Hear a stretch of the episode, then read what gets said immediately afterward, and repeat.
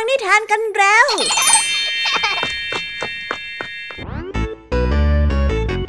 สวัสดีค่ะน้องๆ ขอต้อนรับสู่รายการคิดเอารายการนิทานที่แฝงไปด้วยความสนุกและก็เต็มไปด้วยข้อคิดคติสอนใจ ที่จะมาเล่าให้กับน้องๆ ได้ฟังกันอย่างจุใจควบคู่ไปกับความสนุกสนาน และเต็มไปด้วยจินตนาการนั่นเอ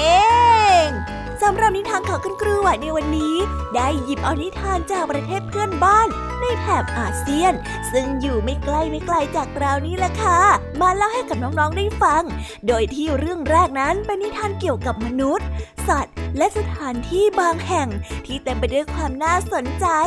เรื่องราวดำเนินไป เพราะว่าจิตใจที่เอื้อเฟื้อของมนุษย์ และจิตใจที่ตอบแทนของลิง จนท้ายที่สุดก็นำมาซึ่งความสุข อุ้ย พี่ยามีพูดไปเกือบหมดแล้วละสิคะเนี่ย ก่อนที่พี่ยามีจะเผยเฉลย พวกเราต้องไปลองฟังกันในนิทานที่มีชื่อเรื่องว่า ชาวนา ลิง และถ้ำทองกันนะคะ ส่วนนิทานอาเซียนของคุณครูไหวในเรื่องที่สองเป็นนิทานเกี่ยวกับตำนานของไก่ ไปฟังกันสิคะว่า ความเชื่อของเพื่อนบ้านที่มีต่อไก่เนี่ย เป็นอย่างไรกันบ้าง เห็นครูไหวแอบกระซิบมาบอกว่าเป็นเรื่องราวที่ซาบซึ้งใจมากๆเลย แล้วเรื่องราวทั้งหมดนี้จะถูกเล่าในนิทานที่มีชื่อเรื่องว่า เปลี่ยนเป็นไก่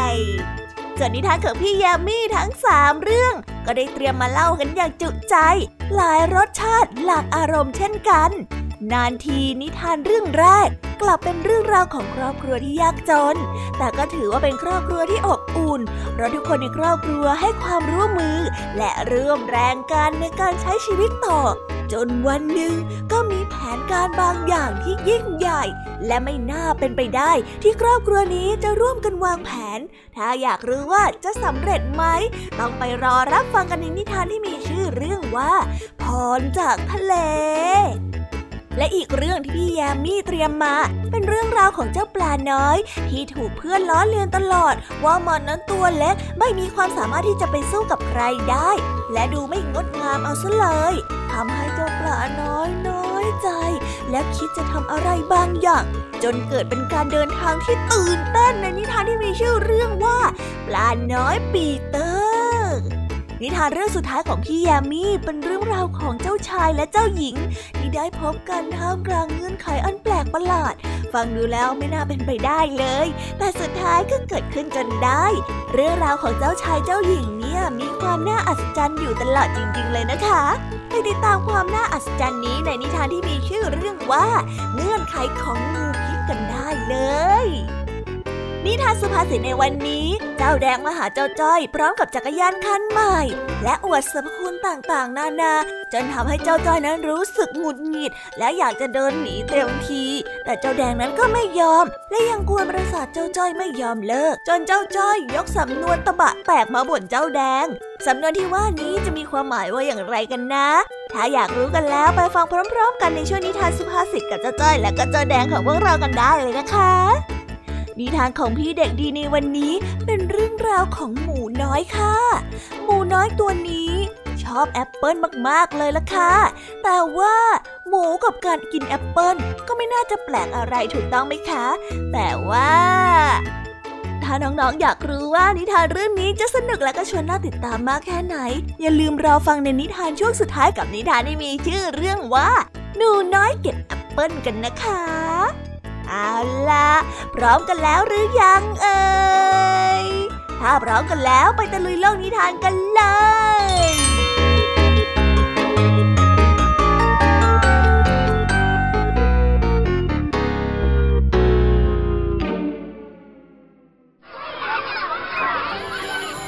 เอ๊เสียงออดดังแล้ว อุ้ย ต้องไปเข้าเรียนแล้วล่ะค่ะ ไม่รอช้า เราไปหาคุณครูไหวกันเถอะ ไปกันเลย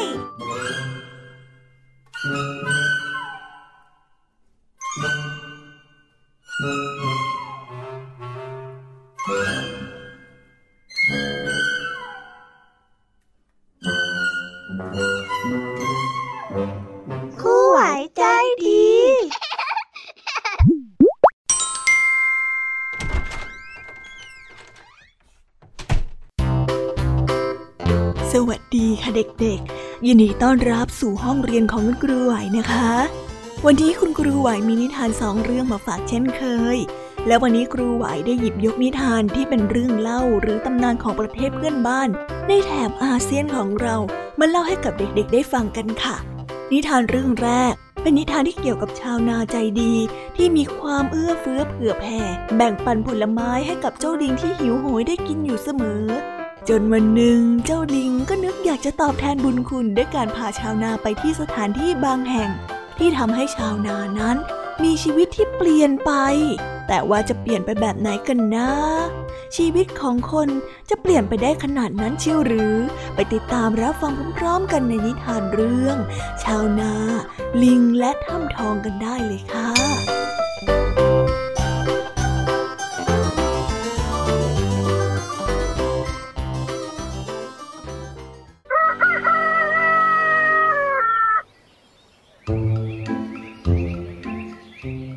ายยากจนคนหนึ่งอยู่ตัวคนเดียว เขาได้ปลูกแตงโมและข้าวโพดไว้บ้างเล็กน้อย คอยระมัดระวังเฝ้าดูไร่อยู่เสมอ หวังว่าเมื่อมันออกดอกออกผลก็จะได้กินประทังชีวิตต่อไป ในไม่ช้า แตงโมก็ได้ออกผลมา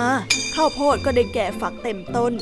ในครั้งนั้นมีลิงฝูงหนึ่งออกมาจากป่าที่ใกล้ๆกันนั้น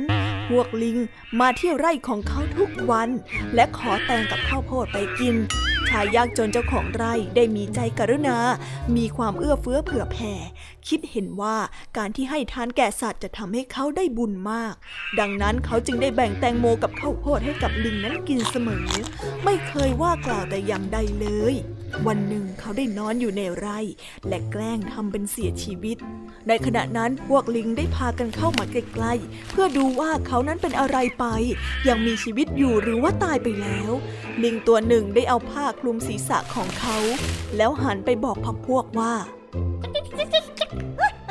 เขาเขาตายแล้วอะอันนี้จ้านี่เราได้กินแตงโมและข้าวโพดของเขามาตั้งหลายวันแล้วว่ะ เพราะฉะนั้นนะ เราจะต้องช่วยเหลือและเอาเขาไปฝัง และเลือกที่เหมาะๆให้สักหน่อยนะ เพื่อเป็นการตอบแทนบุญคุณนะพวกลิงได้ยกร่างของชายยากจน จนกระทั่งไปถึงทางสองแพร่ง แล้วลิงตัวหนึ่งจึงได้พูดขึ้นว่า เราพาเขาไปที่ถ้ำเงินเถอะ ไม่ดีหรอกไม่ดีหรอก ไปที่ถ้ำทองดีกว่า ลิงตัวหนึ่งได้ออกความเห็น งั้นไปที่ถ้ำทอง หัวหน้าลิงได้สั่ง พวกลิงได้หามเขาไปยังถ้ำทองแล้ววางทิ้งไว้ แล้วพวกมันก็ได้แยกย้ายกันไป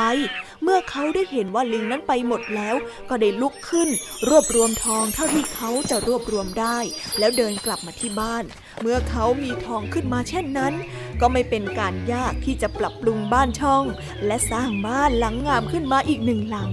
ซึ่งทำให้เพื่อนบ้านต่างพากันสงสัยว่า เอ๊ะทำไมเขาถึงมีเงินเยอะมากมายขนาดนี้ ยังไงกันนี่ทำไมชาวไร่อย่างท่านถึงทำมาค้าขึ้น จนได้เงินทองมากมายอย่างนี้เล่า เพื่อนบ้านคนหนึ่งได้ถาม ชายยากจนซึ่งกลายเป็นคนมั่งมี ไม่ได้ปิดบังอะไร เขาได้เล่าเรื่องทั้งหมดให้กับเพื่อนบ้านได้ฟัง ถ้าหากว่าท่านทำได้ ฉันก็ควรจะทำได้เหมือนกันเฮ้ยฉันจะต้องทำให้ได้บ้างคอยดูเถอะ เพื่อนบ้านได้พูด เพื่อนบ้านก็ได้ทำจริง ๆ เขาได้กลับไปที่บ้านตั้งหน้าตั้งตาทำไร่ และคอยให้ลิงนั้นมา เพื่อที่จะมาเอาผลไม้เลี้ยงลิงในไม่ช้าก็เป็นไปตามที่เพื่อนบ้านนั้นหวังเอาไว้ พวกลิงได้พากันมาที่ไร่ เขาได้เอาแตงโมมาเลี้ยง วันหนึ่งพวกลิงได้พบกับเจ้าของไร่นอนเสียชีวิตอยู่ในไร่แตงโม พวกลิงจึงได้คิดที่จะเอาไปฝัง ขณะที่กำลังพาไปยังที่ฝั่งนั้น ก็ได้มาถึงทางสองแพร่ง วกลิงก็ได้ต่างปรึกษากันว่าจะเอาไปไว้ที่ถ้ำไหนดีถ้ำเงินหรือว่าถ้ำทอง ขณะที่กำลังปรึกษากันอยู่นั้นเอง ชายเจ้าของไร่แตงก็ได้คิดว่า ฉันจะเก็บเอาทองทั้งวันแล้วขนไปให้มากที่สุดเท่าที่จะถือไปได้ ฉันจะเอาใส่ตะกร้าแล้วก็ลากไปด้วย ฉันจะเอาไม้ไผ่มาสารทำเป็นตะกร้า และก็หิ้วไปให้มากที่สุดเท่าที่จะมากได้ แต่แล้วหัวหน้าลิงก็ได้พูดขึ้นว่า งั้นฉันว่าเอาไปไว้ที่ถ้ำเงินเถอะ เขาเรียรู้สึกไม่พอใจได้เผลอร้องออกมาว่า ไม่เอานะ เอาฉันไปไว้ที่ถ้ำทองสิเขายังไม่ตายเขายังไม่ตายด้วยความตกใจ พวกลิงได้ทิ้งชายชาวไร่ไว้กับพื้นตรงนั้น แล้วพากันหนีไป ปล่อยให้ชายเจ้าของไร่ ค่อยๆ พยุงกายและลุกขึ้นด้วยความลำบาก และค่อยๆ เดินกระย่องกระแย่งกลับบ้านด้วยความเจ็บปวด โดยที่ไม่ได้อะไรกลับบ้านไปเลย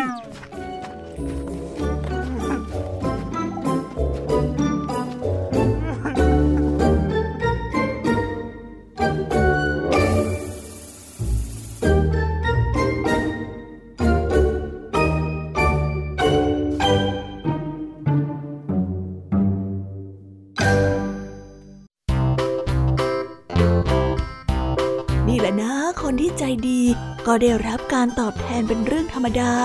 ส่วนคนที่จิตใจไม่ซื่อตรงก็ต้องถูกลงโทษ นี่แหละค่ะชาวนาคนที่สองนั้นเอาแต่อยากได้โดยไม่เคยลงทุน หรือว่าทำความดีเพื่อให้เจ้าลิงไว้ใจมาก่อน นอกจากนั้นก็ยังมีความโลภเข้าครอบงำผลสุดท้ายต้องมานั่งเสียใจเหมือนอย่างกับเรื่องราวในนิทานนั่นเองล่ะค่ะ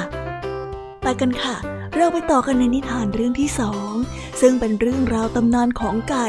ที่บอกเล่ากันว่า ไก่นั้นมีจุดกำเนิดมาจากอะไร นิทานเรื่องนี้เป็นนิทานของเพื่อนบ้านในประเทศอาเซียนของเรานั่นเอง มาดูกันว่า เพื่อนบ้านของเรามีความเชื่อกับจุดกำเนิดของไก่กันอยังไงบ้างนะ ไปฟังกันได้ในนิทานที่มีชื่อเรื่องว่า เปลี่ยนเป็นไก่กันได้เลยค่ะ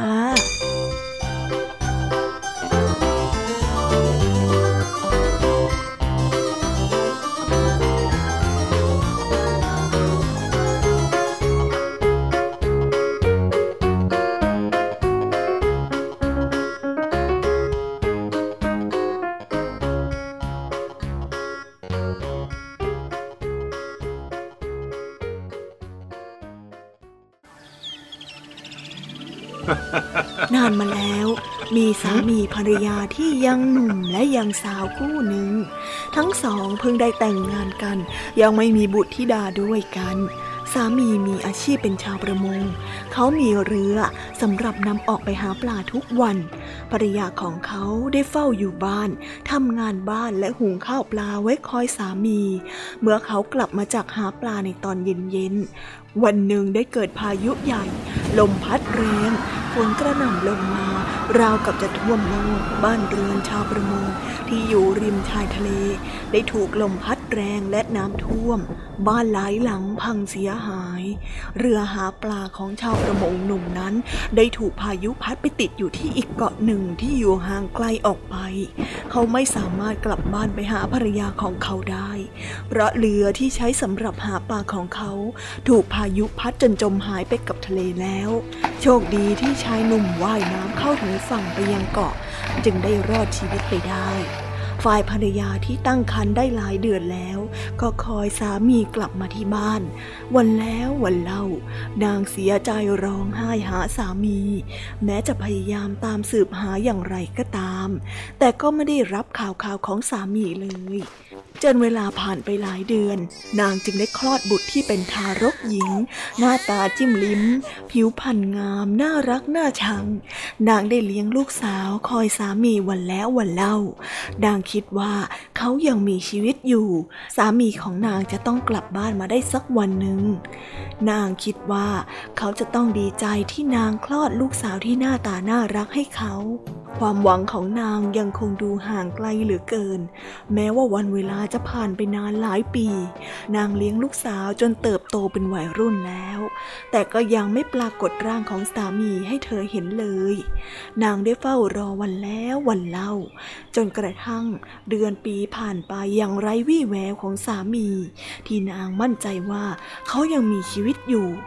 นางอยากให้เขากลับมาไวๆ โดยบัดนี้นางรู้สึกว่าตนเองเริ่มเจ็บป่วย จากระยะเริ่มต้น เพียงจับไข้ตัวร้อนเพียงเท่านั้น แม่จ๋าเดี๋ยวหนูซื้อยามาให้แม่นะจ๊ะลูกสาวได้ส่งยาเม็ดแก้ไข้ ให้นางมาสองเม็ด นางได้กินยาที่ลูกสาวยื่นมาให้ ตามด้วยน้ำในแก้วที่ลูกสาวส่งให้ แต่อาการของนางก็ไม่ดีขึ้นเลย ยิ่งเวลาผ่านไป อาการของนางได้เริ่มสุดหนักขึ้นหนักขึ้น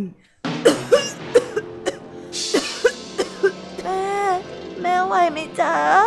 เย็นวันหนึ่ง หลังจากที่กินยาของลูกสาว ลูกสาวได้อ้อนวอนขอให้เธอกิน นางได้กลับบอกกับลูกสาวด้วยน้ำตาหนองหน้าไปว่า ลูกเอ้ยอาการของแม่ ดูท่าจะไม่รอดแม่ แม่ทำไมพูดอย่างนั้นล่ะจ๊ะแม่ต้องอยู่กับหนูตลอดไปนะ หญิงสาวได้ปล่อยร้องไห้ตามไปด้วย คนเป็นแม่พยายามซับน้ำตาให้ตัวเอง พยายามทำใจให้เข้มแข็ง พลางปลอบลูกไปว่า อย่าร้องไห้ไปเลยลูกแม่ ลูกต้องเข้มแข็ง พ่อของลูกยังมีชีวิตอยู่ หากไม่มีแม่ ลูกจงออกไปตามหาพ่อ พ่อของลูกมีจุดสังเกตอยู่จุดหนึ่ง หญิงสาวได้จ้องหน้ามารดา ตั้งใจฟังมารดาว่ามารดานั้นจะบอกอะไร พ่อของลูกมีจุดสังเกต กลางศีรษะจะมีแผล เป็นรูปกากบาท เมื่อแม่ได้ตายไป ลูกจงออกตามหาพ่อตามเกาะต่างๆ แม่คิดว่าลูกจะต้องได้พบพ่อ เมื่อสั่งเสียลูกแล้ว ไม่กี่วันคนที่เป็นแม่ก็ได้เสียชีวิตลง หลังเสร็จจากงานศพแม่ตามพิธีกรรมแล้ว หญิงสาวพร้อมด้วยเสื้อผ้าในกระเป๋ากับทรัพย์สินอันเป็นจำนวนหนึ่ง ออกตามหาบิดาตามเกาะต่างๆ และเมืองต่างๆ หญิงสาวได้เดินทางไปจนทั่ว แต่ก็ไม่พบ วันหนึ่งมีชายกลางคนคนหนึ่งได้เอ่ยปากขอเธอแต่งงาน เพราะเห็นว่าเธอนั้นอยู่เพียงลำพังคนเดียวในบ้านเมืองที่ไม่คุ้นหน้าคุ้นตา เลยไม่ปลอดภัยเลยสำหรับเธอ เธอได้สังเกตมาหลายเดือนแล้วว่า ชายวัยกลางคนผู้นี้เขาเป็นคนดี เธอจึงได้เอ่ยปากแต่งงานกับเขา เมื่อแต่งงานกับชายวัยกลางคนไปแล้ว หญิงสาวจึงปรนนิบัติเขาเป็นอย่างดีในฐานะที่เป็นภรรยาที่ดี งานบ้านงานเรือนไม่ขาดตกบกพร่อง กระทั่งวันหนึ่ง หญิงสาวมีโอกาสแปลงผมให้สามี สิ่งที่เธอพบบริเวณกลางศีรษะของเขา คือรอยแผลที่เป็นรูปกากบาทหญิงสาวเริ่มนึกถึงคำสั่งของแม่ก่อนเสียชีวิต พ่อของลูกมีจุดสังเกต กลางศีรษะจะมีแผล เป็นรูปกากบาท เธอรู้สึกตกใจก่อนจะร้องไห้ออกมา จนชายวัยกลางคนผู้ที่เป็นสามีประหลาดใจ จึงได้ร้องถามออกไปว่า เออทำไมอยู่ๆเจ้าถึงร้องไห้ล่ะฮะ เป็นอะไรหรือเปล่า หญิงสาวจึงเล่าเรื่องความหลังของตนเอง และของแม่ของเธอให้ฟังจนละเอียด ชายวัยกลางคน จึงนิ่งและอึ้งไป รู้สึกตกใจและเสียใจ เขาคิดว่าภรรยาคนนี้ต้องเป็นบุตรสาวของเขาที่พัดพลากจากกันเมื่อหลายสิบปีก่อนแน่นอน แต่เพื่อความแน่ใจ เขาได้ชวนหญิงสาวผู้ที่เป็นภรรยา ตรงไปที่มัสยิดเพื่ออธิษฐานจิตถามสิ่งศักดิ์สิทธิ์ว่า ข้าแต่พระผู้เป็นเจ้าที่ศักดิ์สิทธิ์ ข้าขอเสี่ยงทายว่าภรรยาคนนี้ของข้าเป็นคนอื่นหรือเป็นลูกสาว ถ้าเป็นคนอื่น ขอให้ข้าและภรรยายังเป็นมนุษย์ อยู่ครองรักกันต่อไป แต่ถ้าข้ากับนางเป็นพ่อลูกกันจริง ก็ขอให้ข้าและภรรยากลายเป็นสัตว์อื่นที่ไม่ใช่มนุษย์ด้วยเถิด โดยความศักดิ์สิทธิ์ของผู้ที่เป็นเจ้า ร่างของคนทั้งสอง จึงได้เกิดเปลี่ยนแปลงขึ้นมาในทันที ชายผู้ที่เป็นสามีได้กลายเป็นไก่ตัวผู้ที่มีขนเงางามระยิบระยับ และได้โกงคอขัน ส่วนร่างของหญิงสาวได้กลายเป็นไก่ ทั้งสองจึงเป็นต้นกำเนิดของไก่บนโลกใบนี้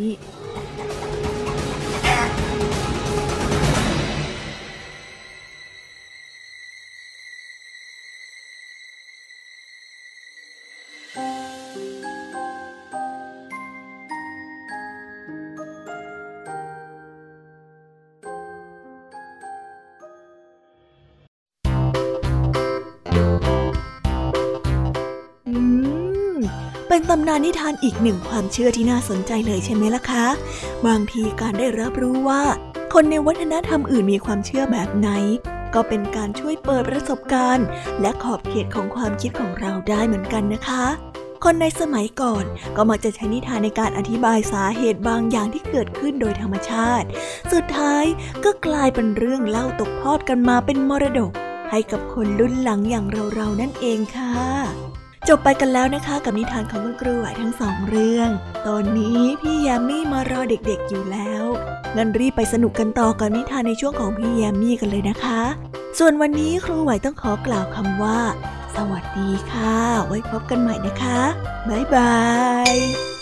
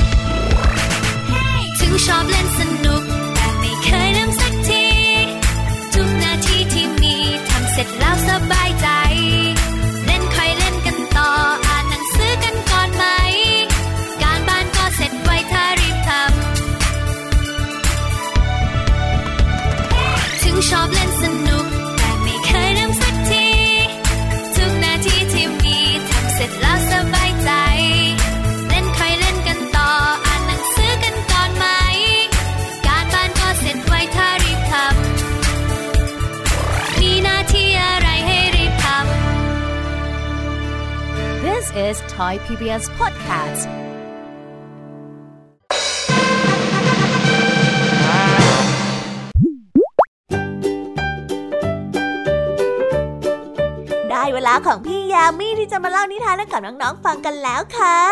สำหรับนิทานทั้งสามเรื่องที่พี่ยามีได้เตรียมมาเล่ากันในวันนี้ เป็นเรื่องราวที่น่าสนใจทั้งนั้นเลย เรื่องแรกนั้นเป็นเรื่องของครอบครัวที่มีฐานะยากจน ชีวิตนั้นในแต่ละวันดำเนินไปด้วยความยากลำบากเสียจริงทำให้พ่อกับแม่ต้องวางแผนที่จะไปจับปลาในทะเล โดยมีลูกนั้นช่วย แล้วก็ให้ความร่วมมือในการจับปลา และเอ๊จะส่งผลยังไงไปฟังเรื่องราวการสามัคคีในครอบครัวนี้กันได้เลยค่ะกับนิทานที่มีชื่อเรื่องว่าพรจากเจ้าทะเล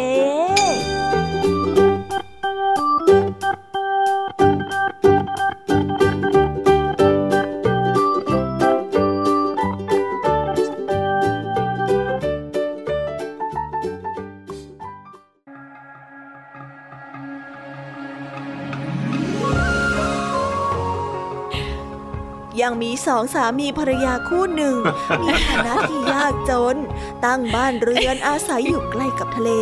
ด้วยความที่ยากจนมานาน และมีชีวิตอยู่อย่างไม่ค่อยมีความสุข ทั้งสองจึงได้ปรึกษาหารือกัน ถึงวิธีที่จะทำให้ร่ำรวย ภรรยาได้เอ่ยขึ้นมาว่า เราจะปล่อยชีวิตให้เป็นอย่างนี้ต่อไปจริงๆหรอพี่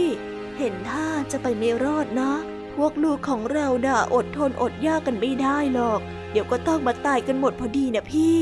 สามีได้ยินแบบนั้นก็ได้ตอบกลับไปว่า ก็จริงอย่างที่น้องว่านะ มีคนยากจนสู้กับความลำบากยากแค้นไม่ไหว แล้วก็ต้องมาตายมากมายไปก่อนแล้ว บางคนก็ต้องทนหนาวตาย บางคนก็ทนร้อนตาย ส่วนบางคนก็ต้องทนหิวตายเฮ้ยถึงเวลาแล้วที่เราจะต้องไปให้พ้นจากตรงนี้สักทีอะ ตอนนี้ภรรยาก็ได้เสนอทางออกไปจากความยากจนออกไปว่าเออเอางี้ไหมพี่ เราไปวิทน้ำในทะเลกันดีกว่า ปลาในทะเลน่ะก็มีมากมายนะ พอเราวิทน้ำแห้งหมดแล้วเนี่ย เราก็จะจับปลาได้อย่างง่ายได้ยังไงล่ะจ๊ะพี่ แล้วเราเนี่ยก็จะมีปลามาขายในตลาดได้ตลอดทั้งชาติเลยล่ะ ซึ่งจะทำให้เราเนี่ยนะ มีเงินเก็บไปเป็นแสนๆอย่างแน่นอนเลยล่ะข่าวนี้เด้อพี่ จริงไหม สามีได้ฟังดังนั้นแล้วก็เห็นด้วย แล้วก็ไม่คัดค้านอะไร จึงได้พาลูกๆ ได้ถือเครื่องไม้เครื่องมือไปวิทน้ำอย่างทะเลแล้วก็ช่วยกันวิทน้ำออกจากทะเล โดยร้อมเรียงกันสองสามีภรรยาและลูกๆ พร้อมใจกันวิทน้ำออกจากทะเลอยู่หลายวัน ก็ร้อนถึงแม่ปลาใหญ่ ซึ่งเป็นเจ้าแห่งทะเล แม่ปลาได้โผล่ขึ้นมาดู แล้วก็เห็นว่าสองผัวเมียและลูกๆ ช่วยกันวิทน้ำทะเลด้วยความพร้อมเพรียงกัน จึงบังเกิดความสงสัย จึงได้ว่ายไปถามอุ้ยพวกท่านวิทน้ำกันทำไมเหรอเฮ้ยถ้าพวกท่านจะวิทน้ำจนแห้งขอด พวกเราก็ต้องพากันตายไปหมดอะสิแล้วพวกท่านก็จะไม่มีอาหารกินกันไปตลอดเลยนะสองสามีภรรยาจึงได้กล่าวต่อไปว่า พวกเราไม่ได้อยากที่จะฆ่าปลาให้ตายทั้งหมด แต่ด้วยความจนที่ไม่มีหลักแหล่งในการทำมาหากินทำให้ฉันต้องเหนื่อยสายตัวแทบขาด คราวนี้ฉันมาวิทน้ำทะเลให้แห้ง เพื่อหวังจะเอาปลาไปขายให้ได้เงินมากๆ แค่นั้นเอง ไม่ได้คิดจะเอาไปทั้งหมดหรอกแม่ปลาได้ฟังดังนั้นก็เห็นใจ จึงได้ออกปากให้ความช่วยเหลือว่า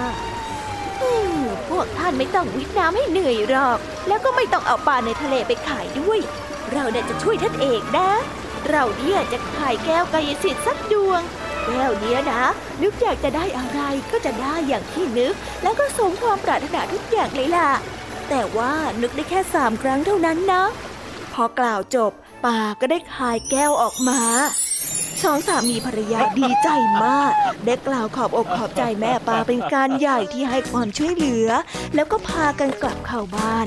ภรรยาก็ได้ขออธิษฐานให้ได้มีเงินมีทองล้นบ้าน ครั้นก็ได้เงินทองมาล้นบ้าน เช่นเดียวกับคำที่อธิษฐาน เขาก็ได้นำเงินนั้นมาสร้างนู่นสร้างนี่ ซื้อนั่นซื้อนี่จนมีทุกสิ่งทุกอย่างที่เศรษฐีเขามีกัน ส่วนที่เหลือก็เก็บเอาไว้ จนได้กลายเป็นเศรษฐีคนหนึ่งในย่านนั้นข่าวคราวความร่ำรวยของสองสามีภรรยาคู่นี้ ได้ยินไปถึงหูเพื่อนเกลอของเขา เพื่อนเกลอคนนี้อยากจะร่ำรวยมีเงินแสนเก็บ จึงมาขอยืมแก้วกายสิทธิ์ไปอธิษฐานให้ร่ำรวยบ้าง แต่ครอบครัวของเพื่อนเกลือนั้น ก็ด่าทอกันทุกวัน สามีภรรยาของเพื่อนนั้น หามีความสามัคคีกันไม่ ไม่เคยปองดองกันเลย เมื่อได้รับแก้วกยสิทธิ์ไปแล้วก็ตกลงกันไม่ได้ว่า จะนึกเอาอะไรดี คนที่เป็นสามีก็นึกอยากที่จะเอาเงินก่อน แต่ผู้ที่เป็นภรรยาก็บอกว่าเอาทองก่อนดีกว่า เพราะทองนั้นแปลงเป็นเงินได้ สามีนั้นบอกว่าจะเอาบ้านก่อน ฝ่ายภรรยานั้นก็อยากจะเอาอย่างอื่นก่อน เป็นอย่างนี้อยู่เรื่อยไป ไม่ตรงกันสักอย่าง ในที่สุดก็ได้โต้เถียงกันไป โต้เถียงกันมา จนลั่นบ้าน สามีได้โมโห จึงได้ต่อว่าภรรยาออกไป และทันใดนั้นคำที่สามีได้เอ่ยด่าไปนั้น ก็ได้กลายเป็นคำอธิษฐานในทันที ตอนนี้คำอธิษฐานก็เหลืออีกเพียงแค่หนึ่งข้อเท่านั้น ภรรยาเมื่อเห็นท่าไม่ดีแล้ว ภรรยาจึงได้อธิษฐานกลับ ว่าขอให้ทุกอย่างกลับมาเป็นเหมือนเดิม ไม่เอาแบบนี้อีกต่อไปแล้ว ในฉับพลันนั้นเอง ทุกอย่างก็ได้กลับกลายมาเป็นตามเดิมคำอธิษฐานจากแก้ววิเศษนั้นจึงหมดไปโดยไร้ประโยชน์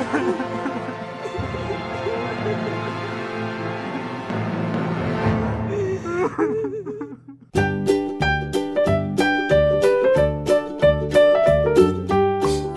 ป็นครอบครัวที่น่ารักจริง ๆ เลยนะ เนี่ย ที่มีความคิดสร้างสรรค์และก็ช่วยกันวางแผนที่จะทำอะไรบางอย่าง จนนำความสำเร็จมาให้ครอบครัว ถึงแม้ว่าตอนแรกจะฟังดูเป็นเรื่องที่น่าทึ่งไปหน่อยก็เถอะ แต่สุดท้ายก็ทำให้ครอบครัวอิ่มน้ำสำราญและก็มีฐานะที่ดีขึ้น ที่ยามีดีใจด้วยจริง ๆ เลย ไปต่อกันในนิทานเรื่องที่สองนิทานเรื่องที่สองนี้เป็นเรื่องราวของปลาน้อยที่ถูกเพื่อนล้อเลียนเกี่ยวกับขนาดของตัวมาโดยตลอด ว่าเป็นปลาที่ตัวเล็ก ไม่มีพละกำลังอะไร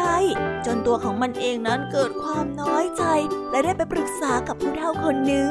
หลังจากนั้นมันก็ได้รู้ความจริงว่ามันนั้นสามารถโตได้อีก แต่ว่าการที่มันจะเติบโตขึ้นได้นั้นจะต้องผจญภัย และได้เจอกับเรื่องราวต่างๆ นานา ไปติดตามการผจญภัยระหว่างการเติบโตของเจ้าปลาน้อยตัวนี้กันได้เลย ในนิทานที่มีชื่อเรื่องว่า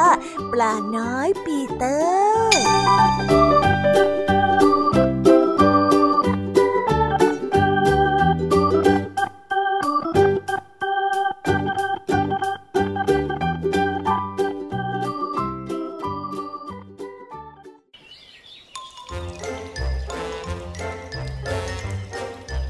ลำธารแห่งหนึ่งมีปลาน้อยตัวหนึ่งชื่อว่าปีเตอร์ มันเป็นปลาตัวที่เล็กจิ๋วที่สุด ปลาตัวอื่นนั้นชอบล้อและดูถูกมัน ว่ามันนั้นไม่ใช่ปลาอย่างตัวอื่นทำอย่างปลาตัวอื่นไม่ได้ปีเตอร์ทั้งเสียใจและน้อยใจ มันไม่เข้าใจว่าทำไมตัวเองถึงตัวไม่โตเลย ทั้งๆทที่เพื่อนรุ่นเดียวกันก็กลายเป็นปลาตัวโตและตัวใหญ่ไปหมดแล้ว มันจึงได้ไปหาคุณตาปลาหมอ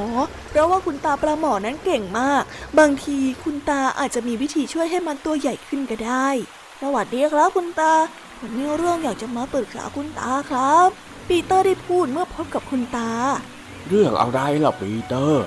ดูไม่ค่อยจะสบายใจเลยนะ มีอะไรให้ตาช่วยก็บอกมา ใครๆก็เรียกผมว่าเจ้าเปียก ผมไม่ชอบเลยทำไมผมถึงตัวเล็กกว่าเพื่อนๆล่ะครับ ความจริงเจ้าไม่ใช่ปลาน้ำจืดแบบพวกเราหรอก แต่ว่าเจ้าน่ะเป็นปลาน้ำเค็ม เมื่อต้องมาอยู่ในน้ำจืดก็เลยโตได้ไม่เต็มที่ พ่อแม่ของเจ้าน่ะเป็นปลาน้ำเค็มที่คนเขาเอามาปล่อย ทั้งสองตัวอ่อนแอมากเพราะไม่ชินกับน้ำจืด หลังจากที่เจ้าเกิดได้ไม่นาน พ่อแม่ของเจ้าก็เลยเสียชีวิต เราจึงช่วยกันเลี้ยงดูและไม่บอกเจ้าให้รู้ว่าเจ้าน่ะเป็นปลาน้ำเค็มโดยแท้จริง คุณตาปลาหมอได้บอก ถ้าอย่างนั้นผมก็คงไม่โตไปกว่านี้แล้วสิครับ ปีเตอร์ได้พูดอย่างผิดหวัง ก็ไม่แน่นะ ถ้าหากว่าเจ้าได้กลับไปใช้ชีวิตอยู่ในน้ำเค็ม ก็อาจจะกลายเป็นปลาตัวโตอย่างพ่อแม่ของเจ้าก็ได้ คุณตาปลาหมอได้พูดเฮ้จริงเหรอครับ ถ้างั้นผมจะไปที่ทะเลเดี๋ยวนี้ล่ะครับ เมื่อปีเตอร์ได้พูดจบก็ทำท่าทางจากไป คุณตาปลาหมอจึงได้รีบพูดขึ้นว่า เดี๋ยวก่อนปีเตอร์ เส้นทางสู่ท้องทะเลนั้นอันตรายมากนะ ไม่ว่าจะลำบากแค่ไหนผมก็จะไปครับ ปีเตอร์ได้พูดอย่างเด็ดขาด ถ้าอย่างนั้นตาจะเอาใจช่วยก็แล้วกัน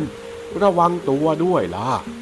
คุณตาปลาหมอได้บอก ขอบคุณครับ แล้วผมจะกลับมา รับรองว่าคุณตาจะต้องจำผมไม่ได้แน่ๆว่าแล้วปีเตอร์ก็ได้รีบว่ายน้ำออกไป แต่ไปได้ไม่ทันไร ก็เจอกับแก๊งปลาจอมกวนเข้าไอ้จะรีบไปไหนล่ะเจ้า เปียกท่าทางเนี่ยจะตื่นเต้นจนหน่าสงสัยเลยละพวกมันได้ถาม แล้วจะกลับไปอยู่ในทะเลของฉันน่ะ ปีเตอร์ได้บอกอย่างภาคภูมิใจ แต่แก๊งปลาจอมกวนนั้นกับหัวราะดังลั่น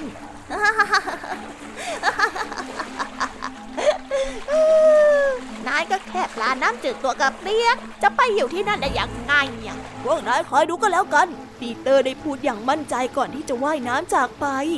หลายวันผ่านไปแต่ก็ไม่มีวี่แววว่าจะถึงทะเลสักที ไม่ว่าว่ายไปทางไหนก็ไม่มีปลาอื่นเลย ปีเตอร์สงสัยว่าทำไมจึงเป็นเช่นนี้ และทันใดนั้นก็ได้เห็นนอนตัวหนึ่งลอยอยู่ข้างหน้า ด้วยความหิวจัด ปีเตอร์ได้รีบพุ่งตัวเข้าไป และจะกินหนอนนั้น แต่ไม่ทันได้อ้าปากก็ได้มีเสียงร้องตะโกนว่าหยุดนะเฮ้ยหยุดหยุดหยุดหยุดหยุดหยุดเฮ้ยหยุดนะปีเตอร์ตกใจมากได้รีบหยุดทันที พอมันหันไปมองก็ได้เห็นปลาตัวเล็กๆตัวหนึ่งว่ายน้ำมาหา ห้ามฉันทำไมอะ เธอจะแย่งกันกินเหรอ ปีเตอร์ได้ถามอย่างไม่ค่อยพอใจเฮ้ยเปล่านะ ฉันก็แค่จะมาเตือนนาย ไม่อยากให้นายถูกจับไปอีกตัวนึงปลาน้อยได้บอก ก็แค่กินหนอนเนี่ยถูกจับเลยเหรอ ปีเตอร์ได้สงสัย ลองคิดสิทำไมหนอนถึงไม่หนีไปไหน ทั้งๆทที่เห็นว่าเธอน่ะจะเข้าไปกินน่ะ ปลาน้อยได้ถามฮะ ที่แท้หนอนนั่นเป็นเหยื่อนักตกปลาที่ล่อเอาไว้เหรอ เมื่อกี้ถ้ากินเข้าไปแล้วก็ ฉันต้องตายแน่เลย ขอบใจนะ ขอโทษที่พูดไม่ดีกับเธอ ปีเตอร์ได้ขอบคุณปลาน้อยเฮ้ยไม่เป็นไรหรอกใครผ่านมาฉันก็เตือนหมดแหละ ปลาน้อยได้บอก เออแล้วนี่เธอกำลังจะไปไหนเหรอปลาน้อยได้ถามปีเตอร์ ฉันจะไปทะเลนะปีเตอร์ได้บอก ทะเล ไปทำไมอะทะเลเธอเป็นปลาน้ำจืดไม่ใช่เหรอ ปลาน้อยได้ถามอย่างสงสัย จริงๆแล้ว ฉันเป็นปลาทะเล แต่เติบโตในน้ำจืดปีเตอร์ได้เล่าเรื่องราวทั้งหมดให้ปลาน้อยได้ฟัง โอ้โหไม่น่าเชื่อเลยนะเนี่ย แล้วเธอจะกลับไปที่ทะเลจริงๆนะเหรอ ปลาน้อยได้ถาม ใช่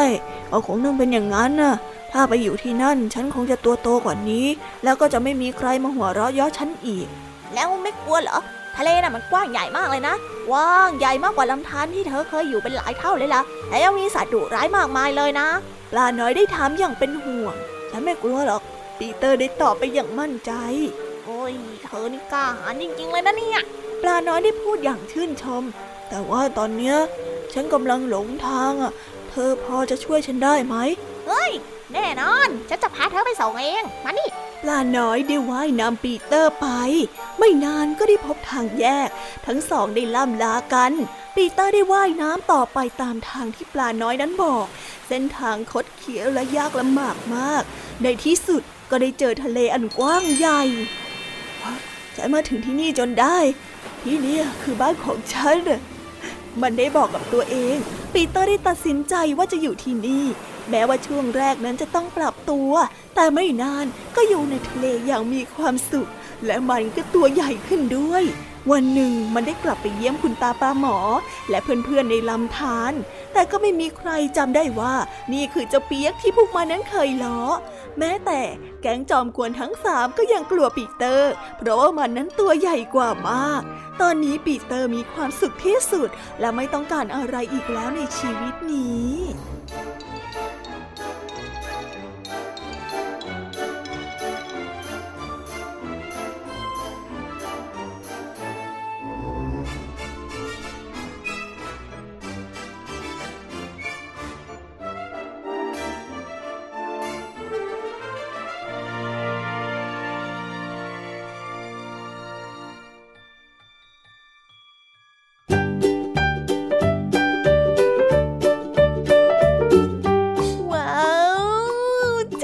น้อยปีเตอร์ ในที่สุดก็เดินทางไปถึงทะเลจนได้ แถมยังกลายเป็นปลาตัวใหญ่โตและยังไม่ลืมที่จะกลับมาเยี่ยมเพื่อนๆ และผู้เฒ่าที่ให้คำแนะนำอีกด้วย คนเราเนี่ยคงไม่ตัวเล็กตัวน้อยไปตลอดหรอกใช่ไหมคะ ถึงวันหนึ่งก็ต้องเติบโตขึ้น ฉะนั้นใครที่ชอบล้อเพื่อนเนี่ย ระวังนะ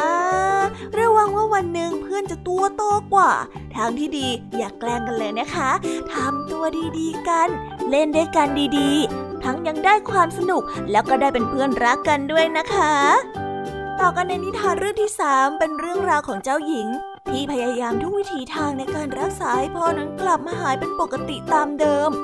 ถึงแม้ว่าจะต้องแต่งงานกับสิ่งมีชีวิตอันแสนประหลาดก็ตาม เจ้าหญิงผู้นี้จะต้องเป็นเจ้าหญิงที่มีจิตใจเข้มแข็งมากแน่ๆเลย เจ้าหญิงองค์นี้จะเข้มแข็งสักแค่ไหนกันนะ แล้วเงื่อนไขที่ว่าจะยากเย็นกับการตัดสินใจยังไง ถ้าอยากรู้แล้วไปรับฟังกันในนิทานที่มีชื่อเรื่องว่า เงื่อนไขของงูพิษกันได้เลยค่ะ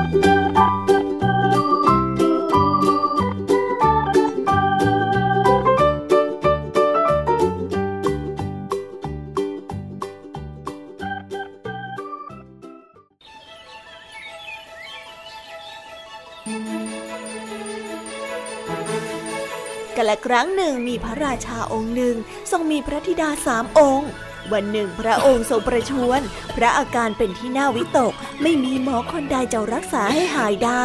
เมื่อพระองค์รู้สึกว่าอ่อนกำลังลงมากขึ้น จึงได้ตรัสเรียกพระธิดาทั้งสามพระองค์มาเข้าเฝ้า แล้วได้ตรัสด้วยน้ำเสียงที่แหบว่า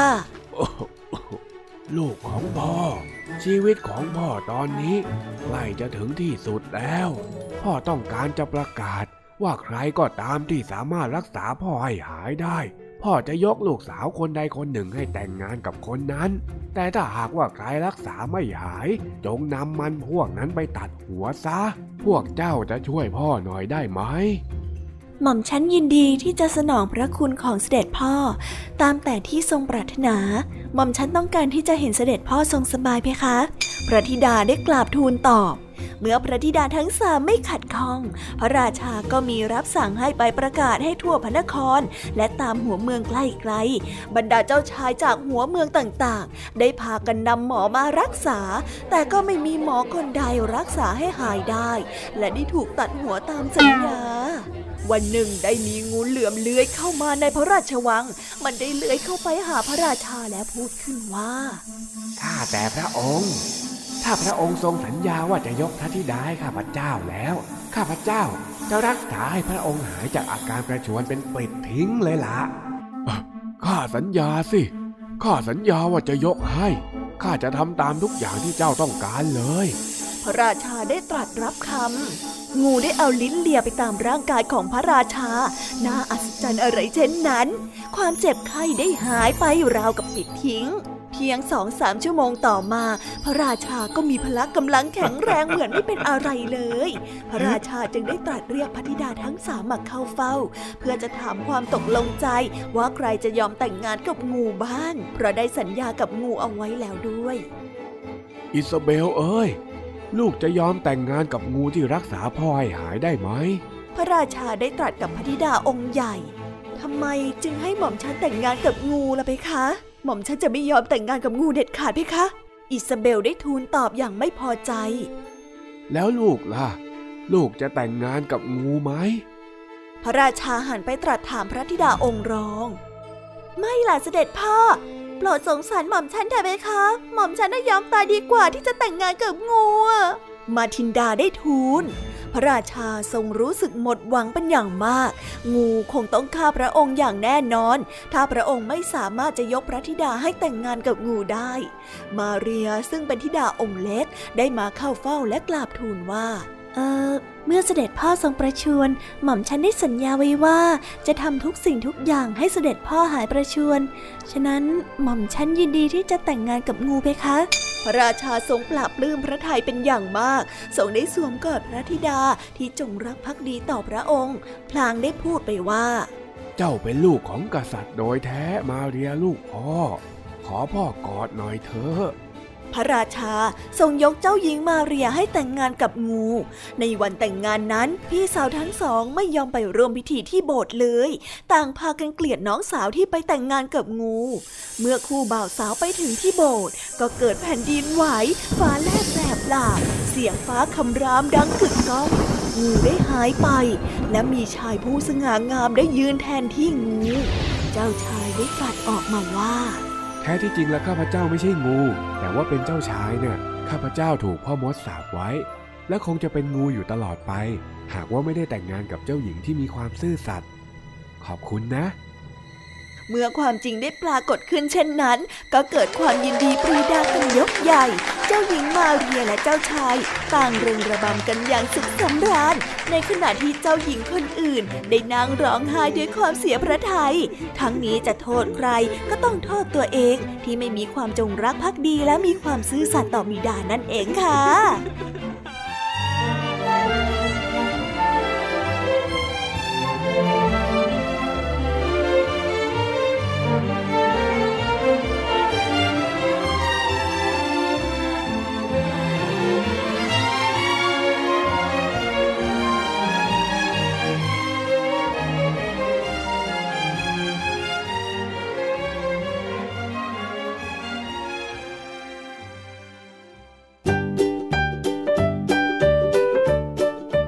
อบแทนของความกตัญญูและมีจิตใจเด็ดเดี่ยวมันดีอย่างนี้นี่เอง ขอแสดงความยินดีกับเจ้าหญิงและก็เจ้าชายที่ได้พบกันด้วยนะคะ เรื่องราวโรแมนติกมากๆเลย ก็จบกันไปแล้วนะสำหรับนิทานทั้งสามเรื่อง ตอนนี้นิทานสุภาษิตกำลังรอน้องๆอยู่เหมือนกัน พี่ยามีน่ะเลยจะขอส่งต่อน้องๆ ให้ไปฟังเรื่องราวนิทานความสนุกสุดหันษาที่เกิดขึ้นในช่วงต่อไปกันเลย ไปกันเลยค่ะ ไปตอนนี้เลย let's go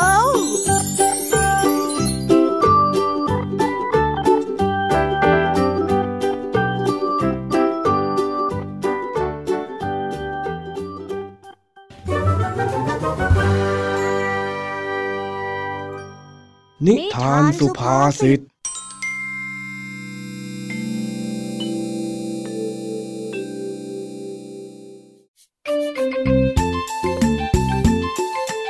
ันนี้หลังเลิกเรียน ขณะที่กำลังปั่นจักรยานกลับบ้านอยู่นั้น เจ้าแดงได้ท้าให้เจ้าจ้อยปั่นจักรยานแข่งกัน แต่ด้วยความที่ว่าเจ้าจ้อยไม่ได้เร่งรีบอะไร จึงพยายามปฏิเสธ แต่ถึงกระนั้นเจ้าแดงก็ยังก่อกวน ท้าทายให้เจ้าจ้อยมีอารมณ์โมโห และเรื่องราววุ่นวุ่นจึงได้เกิดขึ้นเฮ้ยไอ้นี่เจ้าจ้อยเองดูรถจักรยานคันใหม่ของข้าสิ สวยใช่ไหมล่ะฮ่าฮ่าฮ่าฮ่าพ่อของข้าเนี่ยเพิ่งซื้อมาให้เมื่อวานนี้เองจ้าจ้าจ้าจักรยานใหม่จ้าอ่าอ่าอ่ายินดีด้วยยินดีด้วย ที่ได้รถจักรยานใหม่ พอใจหรือยังฮะ ไอ้แดง เองไม่ต้องมาทำประชดประชันข้าก็ได้จ้อยข้ารู้นะว่าเองอิจฉาข้าใช่ไหมล่ะเฮ้ย ไอ้แดง เองนี่เป็นโรคอะไรฮะ ชอบเอาของมาอวดคนอื่น แล้วก็ขี้ตู่ว่าคนอื่นนั้นจะต้องอิจฉาเองเนี่ยหรือว่าไม่จริงล่ะจักรยานข้าก็มี ข้าจะไปอิจฉาเองทำไมกันเล่า ข้าก็ปั่นอยู่ทุกวันเนี่ย แต่จักรยานของเองมันไม่มีเกียร์เหมือนข้านี่นาเฮ้ย ดูสิดูสินี่ไงนี่ไงแล้วจักรยานมีเกียร์มันก็ต้องปั่นเหมือนกันไหมอะ สุดท้ายก็ต้องซื้อมาปั่น ถ้าซื้อมาแล้วแล้วไม่ต้องปั่นสิ ข้าถึงจะอิจฉาเองอะน้อยไอ้จ้อยเอ็งมาปั่นจักรยานแข่งกับข้าไหมล่ะ ฮะ มาสิ ไม่อะ ข้าปั่นสบายๆของข้าแบบนี้ก็ดีอยู่แล้ว ถ้าเองรีบ เองก็ไปก่อนเลย ตามสบายจ้ะ เองไม่กล้าละเซ่เองกลัวว่าจะแพ้ค่ะใช่ไหมล่ะจอยโอ้ยไม่ได้กลัวอะไรสักหน่อย เองกลัว ไม่ได้กลัว เองน่ะกลัวเฮ้ยไอ้แดง แทนที่จะปั่นจักรยานกลับบ้านกันดีๆทำไมเองต้องมากวนให้ข้าตะบะแตกด้วยฮะตะบะอะไรของเองอะฮะพูดอะไรไม่เห็นจะรู้เรื่องเลยอะตะบะแตกเนี่ยนะมันก็คือสำนวนไทยที่หมายถึงการก่อกวนให้ผู้อื่นหมดความอดทน เหมือนกับที่เองกำลังยั่วยุให้ข้าโมโหอยู่นี่ไงเล่า ก็รถของข้ามันเจ๋งกว่ารถของเองอะข้ากันเลยอยากจะมาลองรถเฉยๆอะไม่เห็นจะมีอะไรเลยอย่างเองอะนะเขาเรียกว่าขี้อวด เองน่ะไม่ได้จะมาลองรถหรอก เองก็แค่อยากจะอวดว่า เองน่ะได้รถจักรยานมาใหม่ ข้าไม่ได้อวดนะเว้ย ข้าเนี่ยเหมือนคนขี้อวดร้องไหนฮะไอ้จ้อยเมยังจะมาถามอีกนะไอ้แดง แล้วทำไมอะฮะทำไม แล้วมันจะทำไมอะฮะ ก็เองอิจฉาข้าสิอิจฉาข้าก็บอกมาข้าไม่ได้อิจฉาเองเว้ย ข้าไม่ได้อิจฉา หลังจากที่ทั้งสองคนได้เถียงกัน ด้วยความสุดจะทน เจ้าจ้อยจึงตกลงรับคำท้าของเจ้าแดงในการปั่นจักรยานแข่งกัน เออเออเออเออ ได้ได้ได้ เอ็งอยากจะแข่งกับข้านะใช่ไหม ก็ใช่นะสิ ว่าไหนเอ็งเถอะ กล้าแข่งหรือเปล่า หืม ได้ ข้ารับคำท้า เราปั่นจักรยานแข่งกัน มาสิ มาสิ ว่าแล้วก็มาเลย ข้าจะต่อให้เองนำไปก่อนเล็กก็ยังได้ เพราะว่ารถของข้าน่ะมันรวดเร็วพอที่จะแซงเองได้อยู่แล้วล่ะเจ้าใจฮ่าฮ่าฮ่า อ๋อ ได้งั้นเรามาตกลงกติกากัน เส้นชัยของเราอยู่ที่สาราหน้าหมู่บ้าน โอ้ยทำไมมันไกลจังเล่าเจ้าจ้อย เอาถ้าไกลแล้วเองไม่กล้าเนี่ยข้าไม่แข่งก็ได้นะเฮ้ยเฮ้ยเฮ้ยเฮ้ยเฮ้ยเฮ้ยแข่งสิแข่งได้ได้ได้ศาลาหน้าหมู่บ้านก็ได้ ใครไปถึงก่อนชนะเว้ย โอเค แล้วเองก็ไม่ต้องมาต่อให้ข้าด้วย เพราะข้าน่ะลูกผู้ชายพอแถมยังปั่นจักรยานได้ไวกว่าเองด้วยหืมน้อย มาแข่งกันเลยดีกว่าข้าชักจะอยากรู้แล้ว ได้สิ ได้สิ มาเลย เอ้า นับพร้อมกันสามสองหนึ่งไป ไปเลย จากนั้นการแข่งขันปั่นจักรยานของจ้อยและแดงก็ได้เริ่มขึ้น แต่หารู้ไม่ว่าเจ้าแดงนั้นโดนเจ้าจ้อยซ้อนแผนด้วยการหลอกให้ปั่นจักรยานไปไกลถึงหน้าหมู่บ้านแค่คนเดียว ส่วนเจ้าจ้อยนั้นไม่ได้คิดจะแข่งตั้งแต่แรกอยู่แล้ว แค่อยากให้เจ้าแดงไปไกลๆเท่านั้นเองไปซะได้ก็ดี ข้าจะได้ปั่นจักรยานเพลินๆคนเดียว ลาลาลาลาลาลาลาลาลาลาลาลาลาลาลาลาเอ๊ะเอ๊ะทำไมไอ้จ้อยมันยังไม่ปั่นมาอีกนะเฮ้ยเฮ้ยนี่ค่ะน้ำมาเย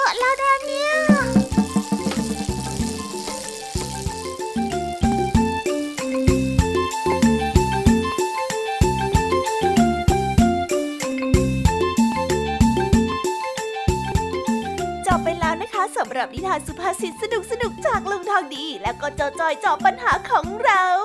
แต่เดี๋ยวก่อนนะคะน้องๆ อย่าเพิ่งรีไปไหนนะคะ เรายังมีนิทานแสนสนุกจากน้องเด็กดีมารอน้องๆอยู่แล้ว ถ้าน้องๆพร้อมกันแล้ว เราไปฟังนิทานจากพี่เด็กดีกันเลยค่ะ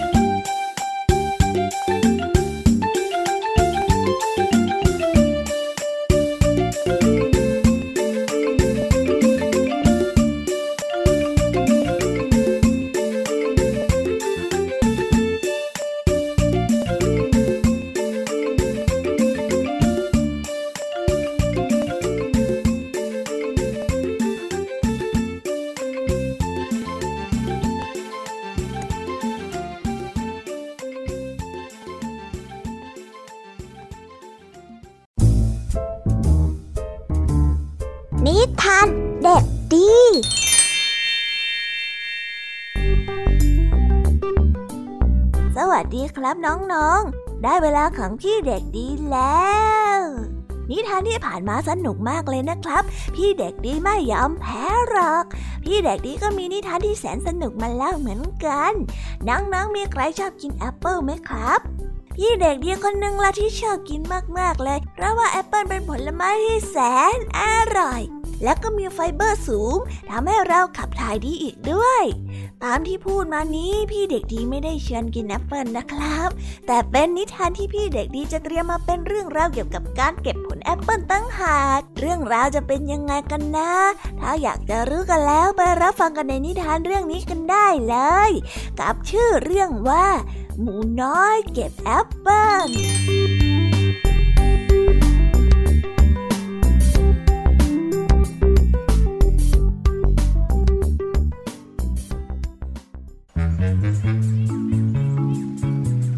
วันหนึ่ง หมูอ้วนเกเรียได้รู้สึกหิว มันได้จ้องมองแอปเปิลสีแดงหวานฉ่ำบนต้นไม้ ที่อยู่อีกฝั่งกำแพงด้วยความอยากกิน มันดูน่าอร่อยมากเลย แต่ปัญหาก็คือว่าเกเรียนั้นตัวเล็กเกินไปที่จะเก็บแอปเปิลได้โอ้ถ้าฉันปีนขึ้นไปบนกำแพง ฉันอาจจะหยิบมันถึงก็ได้เฮ้ย กาเกเรียได้คิด พร้อมกับพยายามตะเกียกตะกายขึ้นกำแพง เสียงดังตุกกาเรียนั้นได้ล่วงลงมาบนพื้นดังโครมใหญ่ โอ้โอยหรือฉันจะใช้กิ่งไม้สอยดีนะเออแอปเปิลก็อาจจะล่วงลงมาก็ได้เฮ้อ เกอเรียได้ร้องอุดอุดพลางกับวิ่งแกว่งกิ่งไม้ไปมา แต่สุดท้ายก็กลับมีแต่ใบไม้นั้นร่วงมาทับตัวจนเต็มไปหมดว้ายว้าบางทีเธออาจจะจิกแอปเปิลให้ร่วงลงมาก็ได้นะ แม่นกกางเขนเกเรียได้ร้องบอก เจ้านกกางเขนพยายามสุดความสามารถ แต่ก็ไม่ได้ผล เพราะว่าผลแอปเปิลนั้น ดันร่วงไปอีกฝั่งของกำแพง ฉันยอมแพ้แล้วฉันไม่กินแล้วเกอเรียได้ถอนใจ ในขณะนั้นเอง ชาวนาแซมก็ได้เดินผ่านมาพอดี เธอดูเศร้าจังเลยกลอเรีย มีอะไรที่ฉันจะทำให้เธอร่าเริงขึ้นได้ไหม อืม คงจะมีอะไรบางอย่างแหละนะ มาลองดูสิเขาได้พูด ชาวนาแซมได้มองไปรอบๆ แล้วก็นึกอะไรดีๆออก เขาได้เดินไปที่สวนผลไม้ แล้วยกถังที่มีแอปเปิ้ลสีแดงหวานฉ่ำเต็มถังขึ้นมา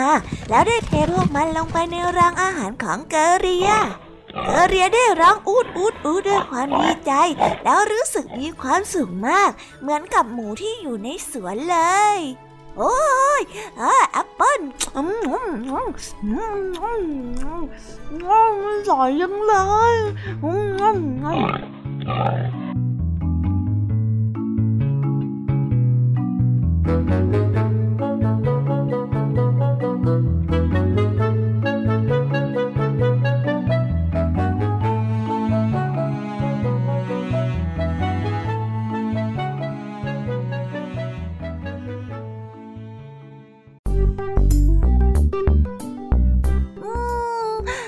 ายเจ้าหมูน้อยเกอเรีย ก็ได้กินแอปเปิ้ลสมดังใจ แถมยังได้กินเป็นถังเลยด้วยน่าอิจฉาจริงๆเพื่อแล้วพี่เด็กดีก็หิวเหมือนกันนะครับเนี่ย โอ้โอ้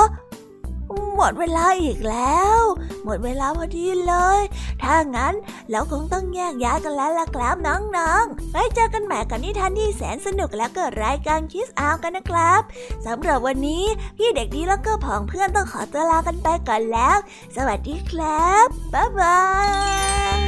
ย